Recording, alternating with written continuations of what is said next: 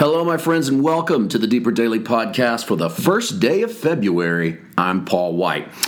Well, yesterday was the essay edition, and for the first time in essay edition history, I suppose, we've been doing this, the essays for, I think this is going into our fifth year. Uh, we do it the last day of every month, write an essay on something, um, and then read it to you, put it up in print form as well at our website.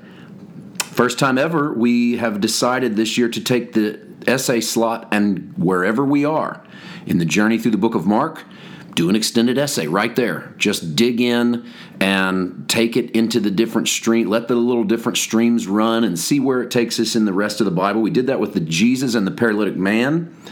That encompasses the first 12 verses of Mark 2. Mark 2 is where we are in our journey. So we're going to move past those first 12 verses which is a pretty quick run for us. That's what the essay edition kind of lets us do as well, is, is jump uh, on through. And I love that story. I, am intrigued by everything about it.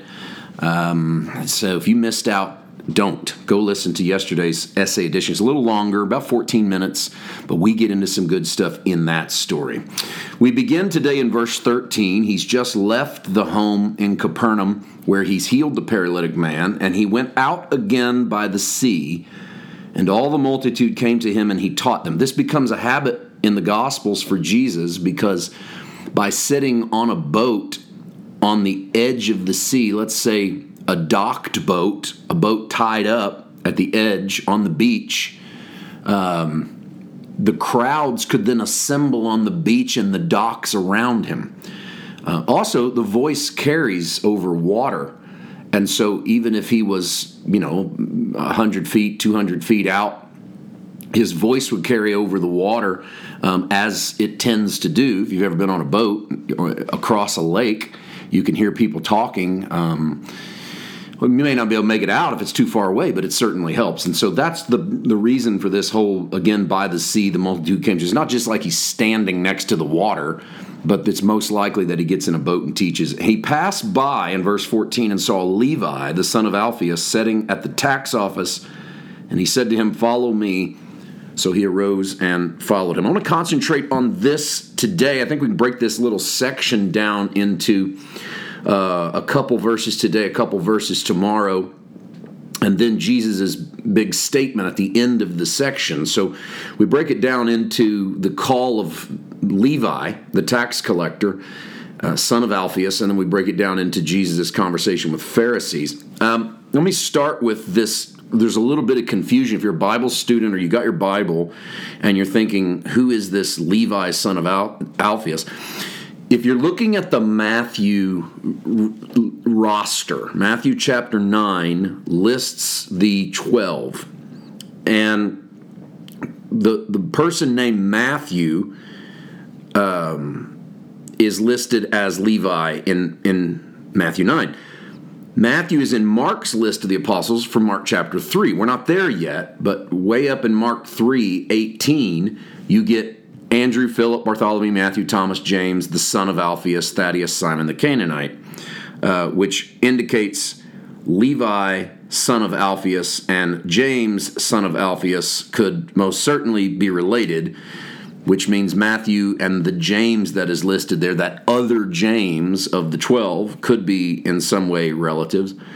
It does appear that what we're dealing with, since Mark doesn't mention a Levi and Matthew does mention a Levi, and Mark mentions a Levi, but he doesn't list him among the 12. Confused yet?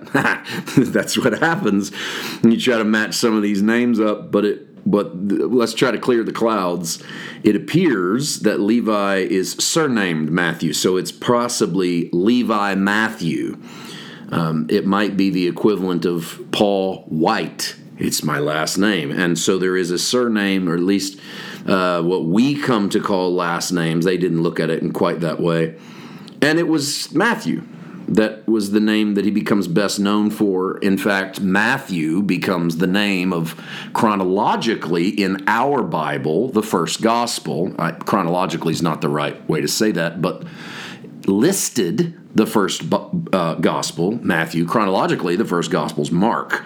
Um, Levi is sitting at the tax office New King James uses the phrase tax office. The better translation is probably tax booth. A tax booth was what it sounds like a, a small room or tent where a tax collector would set up, and they set up along the highway so that they could tax travelers and commerce. That was the thing. It wasn't just them running out going, hey, give me some money. They would tax commerce. They would be at the edge of bridges. So any bridge that you crossed in the Roman Empire was probably going to have a tax booth on one side or the other, so that if you were bringing goods from one side of the empire to the other, there was a chance through local laws and customs that it could have been taxed. There was also tax booths set up at the edge of canals. The Romans would would dig water canals from one body of water to the other or from one river to the other. Canals were considered shortcuts.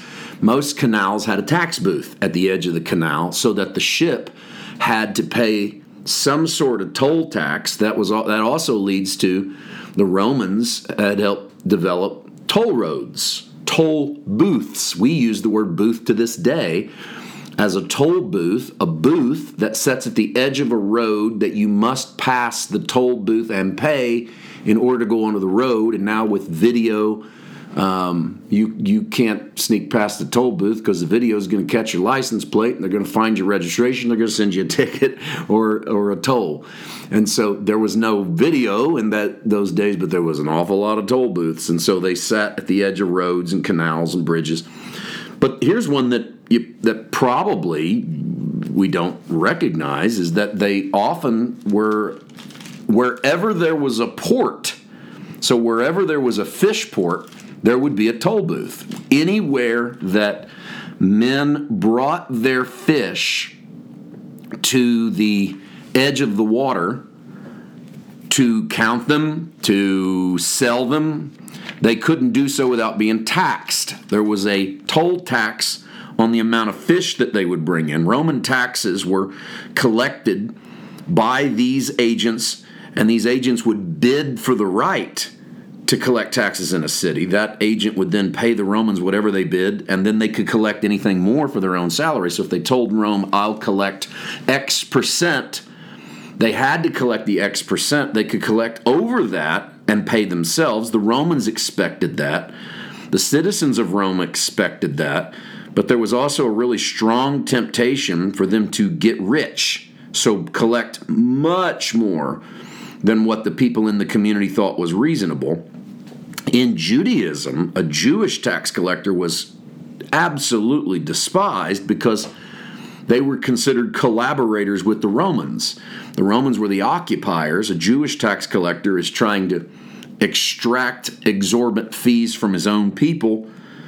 Um, we also have pretty clear indication that a tax collector was excluded from the religious life of the synagogue. They were not allowed to come in and listen to the readings, and they were also excluded from the temple. Jesus picks up Matthew as a disciple. Follow me, Matthew follows him. The interesting thing there is could Matthew even go to synagogue to hear Jesus read, and could Matthew even go to temple? That's a interesting question we don't know the answer to, but Jesus doesn't seem reluctant to bring him on. We're going to go into Levi's house in tomorrow's podcast. See you then. God bless.